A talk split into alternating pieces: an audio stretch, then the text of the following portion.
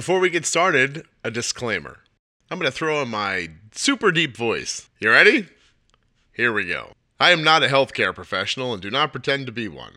I am simply the father of a child with type 1 diabetes and hopes that through his experiences, yours get a little easier. Nothing that you hear here on the Juicebox. Hear here? Who says hear here? Nothing you hear on the Juicebox. Nothing you hear on the Juicebox podcast constitutes advice, medical or otherwise. Always consult a healthcare professional before making changes to a healthcare plan. In the end, if that wasn't clear, and God knows it may not have been, I suggest you just take the advice that I hear my wife give to my children sometimes when she says, "Don't listen to Dad." And now it's time for episode 4 of the Juicebox Podcast. I'm Scott Benner.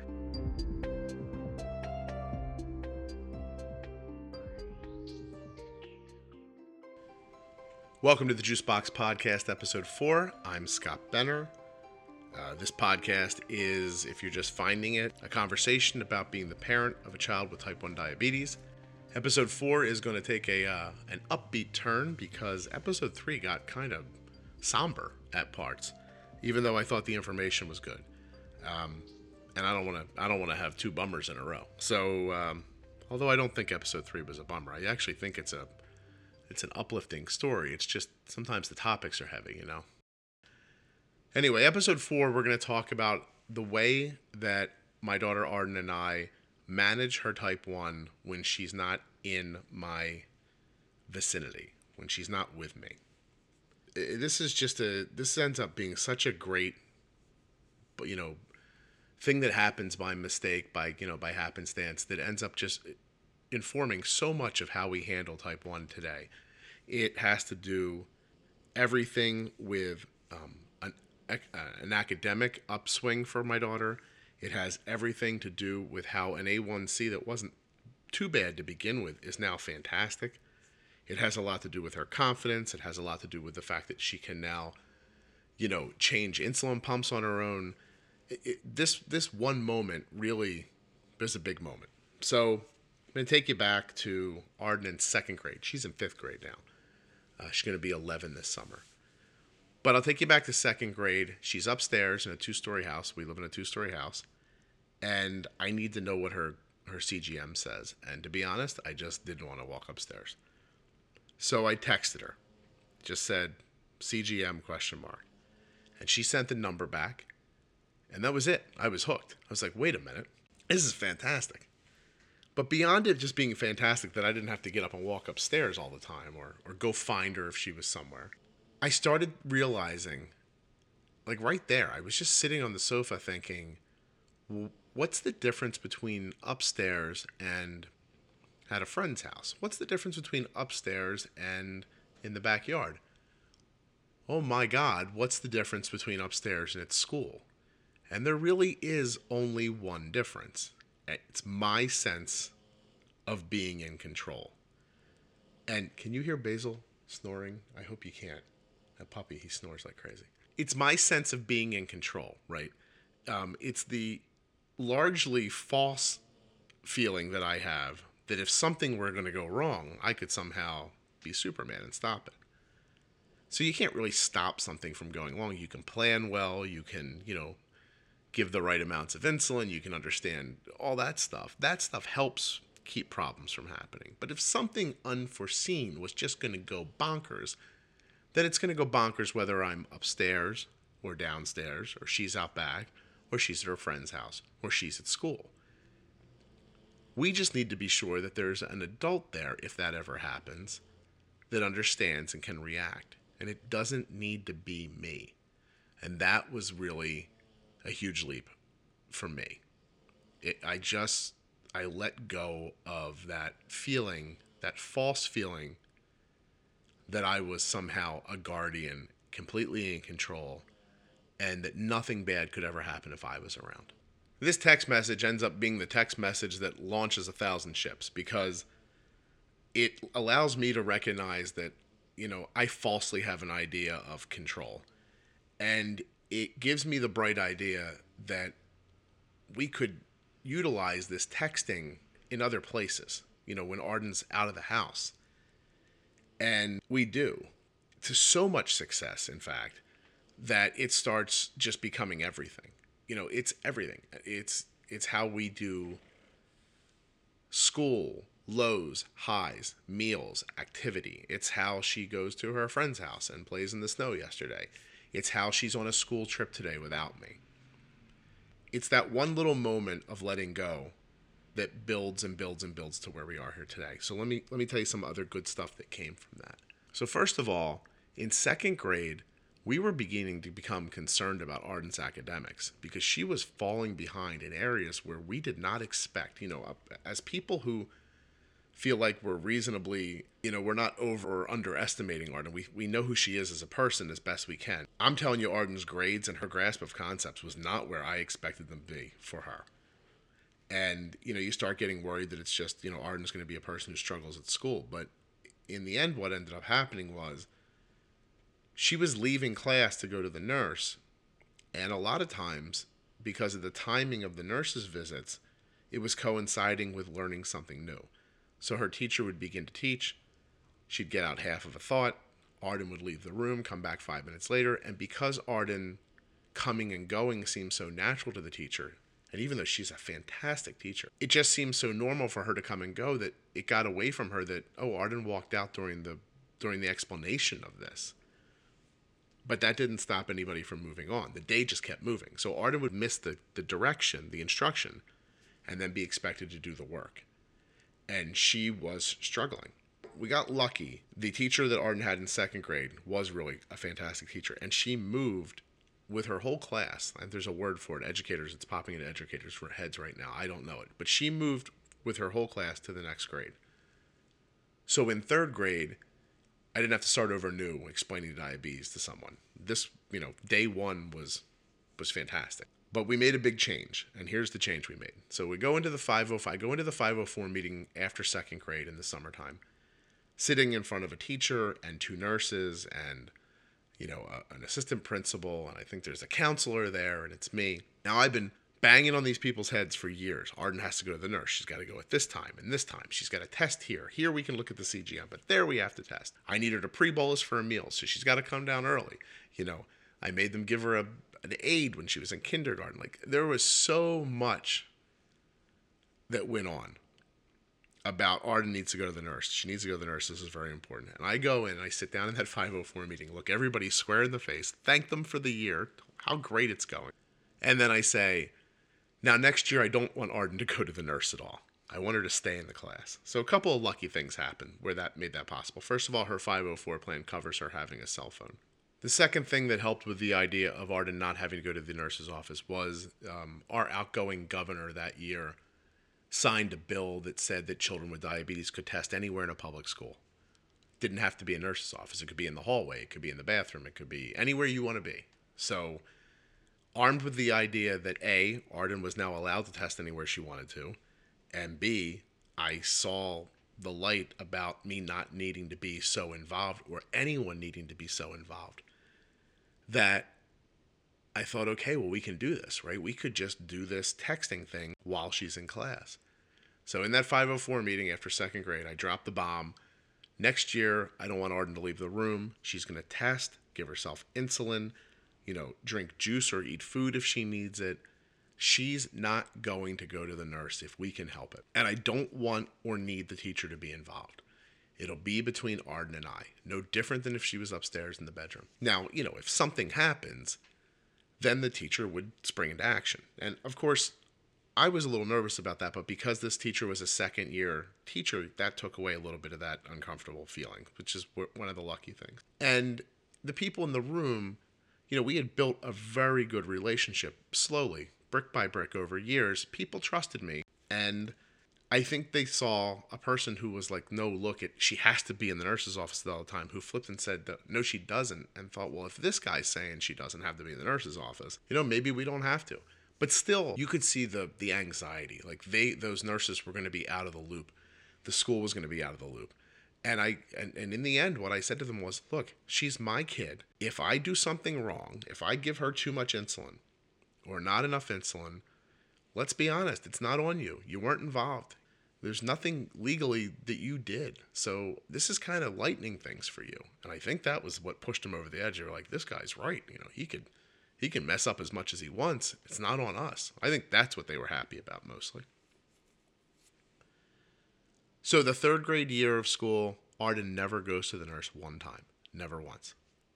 And her academics pick up, geez, really like a rocket. They go back right to where you think they're going to. It took a little time. She had to catch up. But, you know, now in fifth grade, I don't think of Arden as having any academic instabilities. It's amazing. And that's just, I'm telling you, just from not going to the nurse. Third grade, no nurse. Now we're going to transition to fourth grade. And in our district, that means middle school. And I know that's probably early for middle school for most of you. And it's an overcrowding issue here. But nevertheless, she's going to have to transfer into another building. Same district, different building. Different building means new nurse. Different building means new principals, new counselors, new people who don't know me, and people who have no reason to trust me or understand what we're doing. So what I did was I brought a nurse from the elementary school and Arden's teacher to the 504 meeting for the middle school. And I just let them explain it. The nurse didn't have a lot to say. She goes, I didn't see Arden once last year. And that's it. There were no emergencies, nothing we had to run and go find her for. She said, I think she fell on the playground and I had to give her a Band-Aid once. But we never spoke about her diabetes. The teacher spoke to the fact that Arden was falling behind academically and took a little bit of the blame in the meeting. She said, I really feel like I should have seen it, but it was just such a normal part of the day. It escaped me that she was leaving all the time. Hey everyone, it's Scott. I'm just going to take a quick second out from the show to tell you that I'm very interested in talking to you, the parents of children with type 1. If you are interested in being on the Juicebox Podcast, please go to ardensday.com or juiceboxpodcast.com. Scroll to the bottom, click on Contact, send me off a quick note. I would love to talk to you on the show about type 1, about parenting, about technology, about diabetes, about your frustration, great ideas you have, questions, anything at all, anything, parenting or diabetes related. So go ahead, send a note. We'll get you on the show. Now back to the podcast. It really is a matter of perspective on on saying that she was leaving all the time, isn't it? But because, as a person who's thinking about diabetes in that way, like, oh, I need my kid to go to the nurse's office. She only goes 4 times a day. That's not too bad. But if you get up, walk to the nurse, handle what happens in the nurse's office, takes a few minutes, come back. It could be 10 minutes. A short trip could be 10 minutes. And you do that 4 or 5 times a day, you've lost 45 minutes or an hour. Now, if I told you I was going to send your kid to school today and randomly take an hour of their day away from them, you'd say, no, you can't do that. When you say, oh, you're going to do it because they have to go to the nurse for their diabetes, you go, oh, that doesn't sound too bad. 50 minutes will be fine. It's not fine. You need to be in school. It was a bit of a hurdle at fourth grade at the middle school. The nurse felt so uncomfortable not being involved, but I could see in her face, it was the same thing I was going through, back before the texting. She didn't want to be out of control. She didn't like the idea of there being a child in that school that she wanted to keep safe and healthy, that she wasn't going to have input into. And what I said to her was, look, it's okay. Arden's my daughter. She's had diabetes since she's 2. I know exactly what to do. We are going to talk all the time. And if there's a failing in the system, then she'll come to you. If she can't get a hold of me or I can't get a hold of her, then she'll come to you. I said, but know this. If Arden texts me from class and says, hey, my blood sugar's 60 and it's falling, I'm not sending her to you. I wouldn't call an ambulance at home. So she's going to drink a juice box. She and I are going to stay in contact over those next couple minutes by text message. And when I'm comfortable that she's stable again, she and I are going to stop talking, and that's going to be it. We're going to keep going about our business. Nothing special. So genuinely couldn't be more happy or proud to tell you that in fourth grade, Arden never went to the nurse for a diabetes-related situation. She was down there if, her insulin pump, I think, twice kind of errored, and I went in and switched them. We switched them in the nurse's office because there was privacy there. But Arden's never had to go to the nurse for anything diabetes-related. Now in third grade, in fourth grade, and now this year halfway through fifth grade. Never once been to the nurse. It's so glaring that the nurse sometimes sends me a note to say if Arden ever just wants to come down and hang out or say hello, you know, we really don't feel like we know her. And I very privately think, I'm glad. I don't want her to know you. She doesn't need to know you. She doesn't need a nurse. She's good. Today, Arden is on a school trip. This is the first school trip I haven't gone on. And the very simple reason why I didn't have to go today. Now, last year, I wouldn't have gone either because of the texting, but there was still an issue of insulin pumps. What if there's a real, like, kind of catastrophic incident with her insulin pump and it needs a new pump? I wanted to be there to change it. Up until a few months ago, Arden could do all the steps, but she'd never done all the steps start to finish. It ends up being another, you know, happenstancey kind of thing that gets Arden to putting her insulin pump on, her Omnipod on by herself. So just like the text message is just born out of me not wanting to get off the sofa one day, my wife and I, Kelly and I, were away for a business thing for her. It was an overnight event. It wasn't very far from home. We were about an hour and a half from home, but just far enough that you needed to spend the night. Arden and her brother went to her aunt's house. And I think we were like on the last day of an insulin pump. And I kept saying to Kelly on the way out the door, like, maybe we ought to just switch this thing early because I have a feeling it's not going to make it till tomorrow. It's going to need to be swapped. But her blood sugars were okay. They were just starting to get stubborn, you know what I mean? And by the time we had dinner at this event, Arden's blood sugar was great, and then all of a sudden, it just started heading up, and she's texting me, hey, my blood sugar's going up, and we're pouring insulin in, and it's not going down. And so I guess about 45 minutes or an hour later, I texted her, and I said, look, that's it. That pump's got to get changed. You know, it's the site's done, and can you do it? I'll walk you through it. I'll text you through it, or I'll call you if you want me to. And I said, you know what? That's a good idea. I'll call you and I'll walk you through it. Go ahead, I told her. Go ahead, fill the pump with insulin and prime it, and then send me a text message and I'll call you and we'll go through the rest of it. About 3 minutes goes by, but in my mind, you know, I said to my wife, I'm like, it's been a long time. I told Arden to prime that pump and I haven't heard back from her. You know, something's wrong. She's lost her nerve. You know, something. We're gonna have to drive home. You know, I'll explain it to I'll explain it to your sister over the phone. Something. But I had every bad scenario going off in my head. Next text message I get back from Arden is a response to me because I'm now texting her, "Hey, what's going on?" And she goes, "Oh, I'm done." And I thought she meant that she filled the pod and primed it. I said, "Okay, I'll call you and we'll talk about the rest." She texts back. She goes, "You don't have to call." I said, "I'm done. I put the pump on. It's all done. I'm finished." And I was like, oh my God, that's fantastic. But it's the situation that made it happen, right? Like, she was in a room with a person she knew didn't know as much about her insulin pump as she did. She was with her aunt. Her aunt knows a little bit about it, but certainly not as much as Arden does. I wasn't there. There was no one to bail her out. This was on her.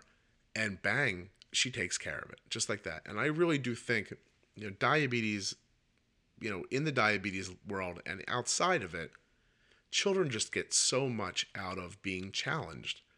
It really does bring the best out in them. And this certainly was one of those times. Now that Arden can change her pod without me being there, it's a game changer for us. And it's why I'm not on some school trip today. You know, Arden is at a science center or a space center about an hour and 45 minutes from our home. And isn't it great? I'm thinking now, I'm not really sure where she is. I'm not 100% sure if she's at the space center or the science center. It doesn't matter to me. It doesn't matter where Arden is. She's on a class trip. You know, her blood sugar today's never been over 170. Hasn't been lower than 115. She was 115 when they got on the bus at the end of the day to come home. She's probably on a bus driving home right now. The last time she and I texted, she's like, hey, everyone's going to have a snack, and I have a snack. She bolused for it, and she's on a bus right now laughing with her friends. I don't even know where she is. It gives me so much joy to tell you that I don't know where she is because she's fine. And nothing went wrong with her Omnipod today. She didn't need the extra pump she took or the insulin she took, but, you know, but it's right to take the stuff. But had something gone, you know, funky, she would have just found a place and changed the pod and gone about her business. I know she would have. I know she would have done it. And it all starts in that second after I text her back in second grade from my living room to the bedroom upstairs, what's your CGM say? It all starts in that moment afterwards when I start realizing I just need to not be that involved. You know, she can do more than I expect. But I don't want to throw it all on her all at once. And that has been a really huge benefit of the texting at school, which is different situations come up every day. You know, every day is not always the same with diabetes. And so their experiences, you know, a little bit of a high before a meal, a little bit of a low after a meal, a low before gym, a high before gym. How do you handle all these things? Well, they have to happen, first of all. You can't stop every bad thing from happening or every undesirable thing from happening, because if you stop those things from happening, you never have the experience of them happening. And you know as well as I do, you can't always stop, you know, undesirable moments with diabetes. And always stop. You can't hardly ever stop them. So the only real benefit in these moments is learning from them. That's what's been happening with the text messaging, and it's been happening, you know, slowly over time. Arden gets to see a situation arise. She gets to hear in the tone of my text messages that I'm not upset. I'm not frantic. I know what to do. Sometimes we choose what to do and it doesn't work out really well, and she does it, you know, we have to make another adjustment, but that's not a big deal either. And these experiences continue to help Arden grow as a person who lives with type 1 diabetes, to the point where she's not thrown by things when they happen. And that's probably the biggest impediment, is not to see a low number and start running around with your hair on fire, or not to set a correction into motion, and the correction doesn't really affect a high blood sugar. You can't be, you know, throwing your hands up constantly and going, oh my God, I can't believe this is horrible, blah, blah, blah. You can't be like that all the time. It's just got to be what it is. I got a high, I put some insulin on it, it's not working. What are we going to do next? Are we going to adjust the basal? Are we going to inject some insulin? Are we going to try a new pump? You know, are we just going to bolus again? You know, maybe this is just a carb counting mistake on our part. Maybe we should just bolus again. Or she's low. Not to panic when she's low. You know, everyone's got their own level of comfort, and I completely respect that. But I see online sometimes people are like, oh my God, my kid's blood sugar was 70 and it was an arrow down in her CGM. They almost died. I'm like, oh geez, you didn't almost die. 70 is a great blood sugar. I mean, the down part's not fantastic, but really think about what that means. An arrow down at a 70 means you're falling about 2 points per minute, which means that 5 minutes from now, you're going to be 60, which still is not a panic situation for most people. Drink a juice. It'll stop at 60. The arrow kind of curls back around again, and before you know it, you're fine. Reed trying to block his teammate, Chris Buescher. Here's the checkered flag. Thought I would take a second to let you know that the next episode of the Juicebox Podcast will be an interview with 21-year-old NASCAR driver Ryan Reed. Ryan just won in Daytona in the Xfinity Series, and we're going to be talking to him about his type 1 diabetes diagnosis, racing with type 1, and find out what it feels like to win a NASCAR race. Ryan Reed wins it at Daytona. What a finish. If my daughter was a panicker because she saw a low number, then that would keep us from transferring the responsibility to her. She can't be someone who panics. And I'm not someone who panics. My wife's not someone who panics. And we're teaching her that, but slowly, through experiences. Not by saying to her, Arden, you can't panic if your blood sugar gets low. That's not teaching anybody. You can't teach people how to be. They have to just grow into who they're going to be. And so this simple, silly idea of just texting has facilitated all of this. It has been maybe one of the best decisions I've ever made by mistake or not on purpose and in my entire life. The handoff of Arden's care happens constantly. It's exponentially growing. It's not as slow as it used to be. It used to be one little thing every couple of months. Now I can see her gaining confidence constantly. You know, whether it's today's trip or yesterday at a friend's house playing in the snow. You know, yesterday's a great example. My son was playing in his final freshman basketball game yesterday. I really did want to go see him play. So Arden comes home from school. I say to her, look, we're letting the dogs out. As soon as the dogs are done outside, we're going to get everything together and we're going to go see Cole play. So I need you to pack your bag up, you know, bring some snacks if you're hungry. Whatever you want to do, but we're going to go. And so she's running around packing, and I'm running around with the dogs. And her phone, she gets a text on her phone from a friend of hers. Can she come over and play in the snow? Now, I really have to go or I'm going to be late. Like, I need to go. So I said to her, you can go. That's fine. But, you know, we got to do it right now. Like, there's no time to make big plans. I can't call Man's mother. You know, I said, what's your CGM say? And she's on the low side. I think she was like, it was after school. She hadn't had a snack yet. So I think she's like 85. And I said, okay, just, you know, let's get going. But you have to have a snack before you go outside. So we drove up the street.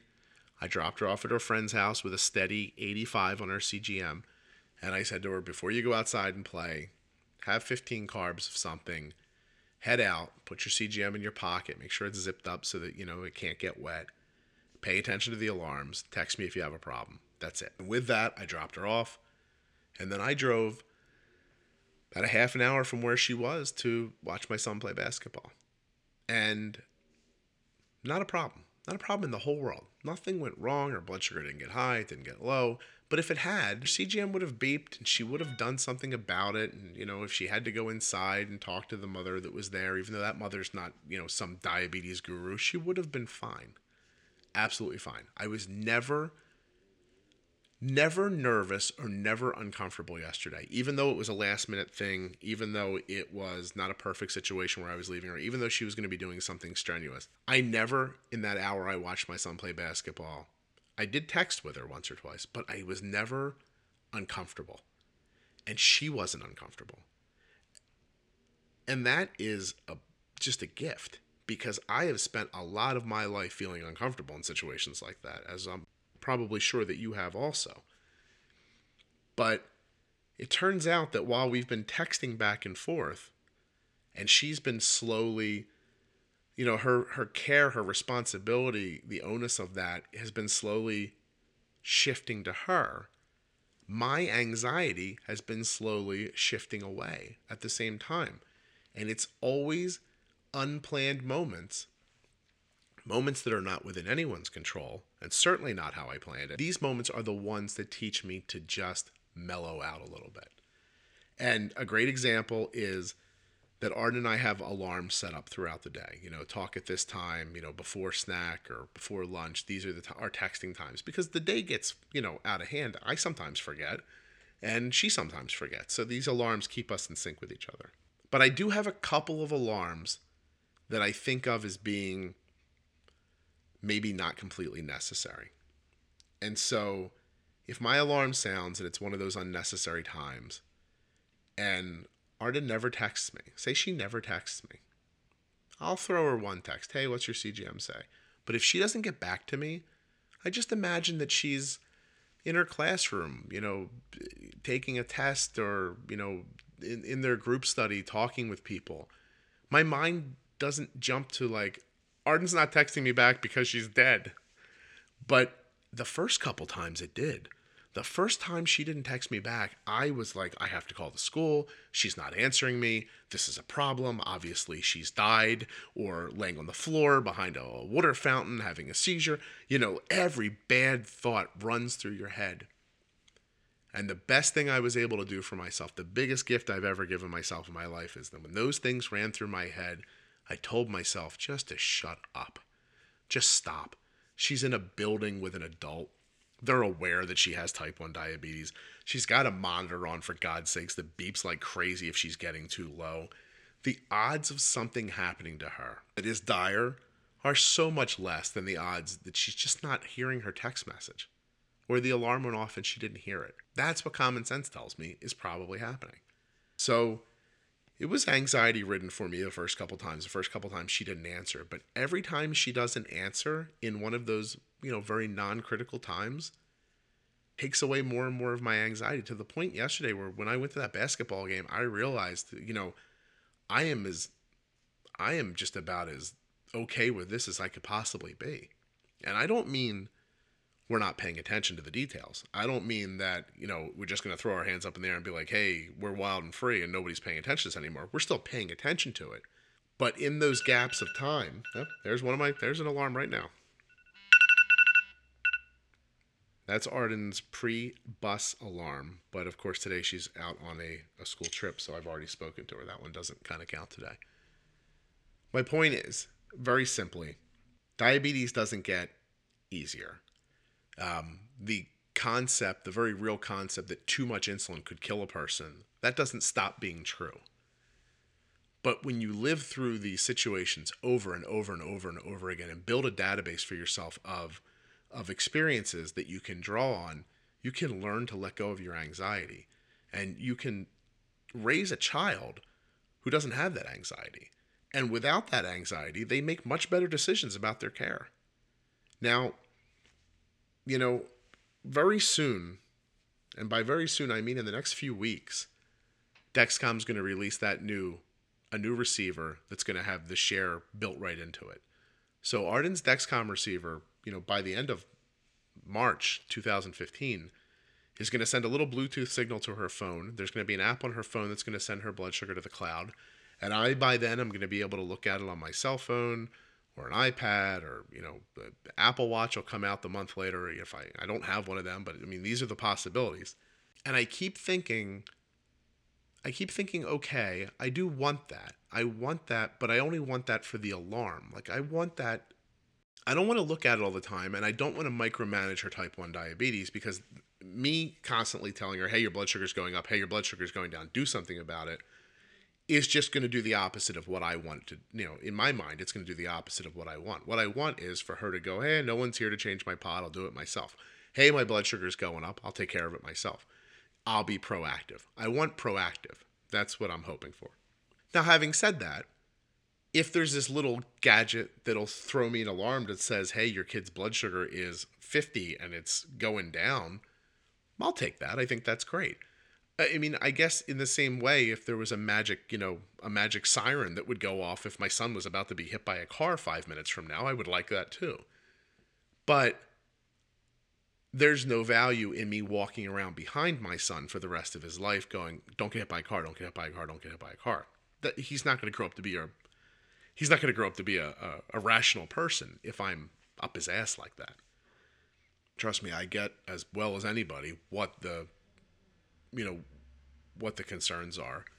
I know how dangerous insulin can be, and I know how sometimes things just happen that you don't plan for, you don't expect, and have no way of seeing coming. But, you know, my experiences tell me that those moments aren't that frequent, and we have the technology. I mean, make no mistake, using an Omnipod insulin pump, and moreover, probably the Dexcom, you know, continuous glucose monitor, these items make everything that I'm saying a reality. Without a CGM, I am not nearly as good as this.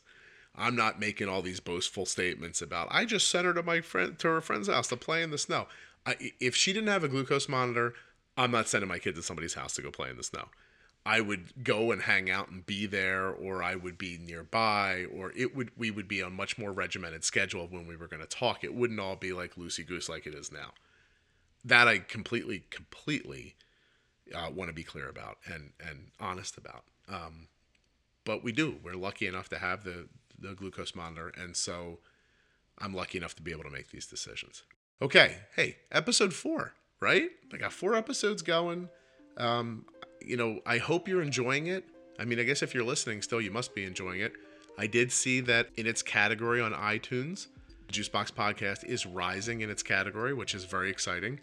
It would help the podcast immensely if you could go to iTunes and give it a review, either, you know, 5 stars, or actually write a review. iTunes takes that very seriously, and it helps the podcast quite a little bit. So if you can do that, that would be fantastic. The Juicebox Podcast is online at juiceboxpodcast.com, on social media at Juicebox Podcast. My type 1 diabetes parenting blog, Arden's Day, is at ardensday.com, and on social media at Arden's Day.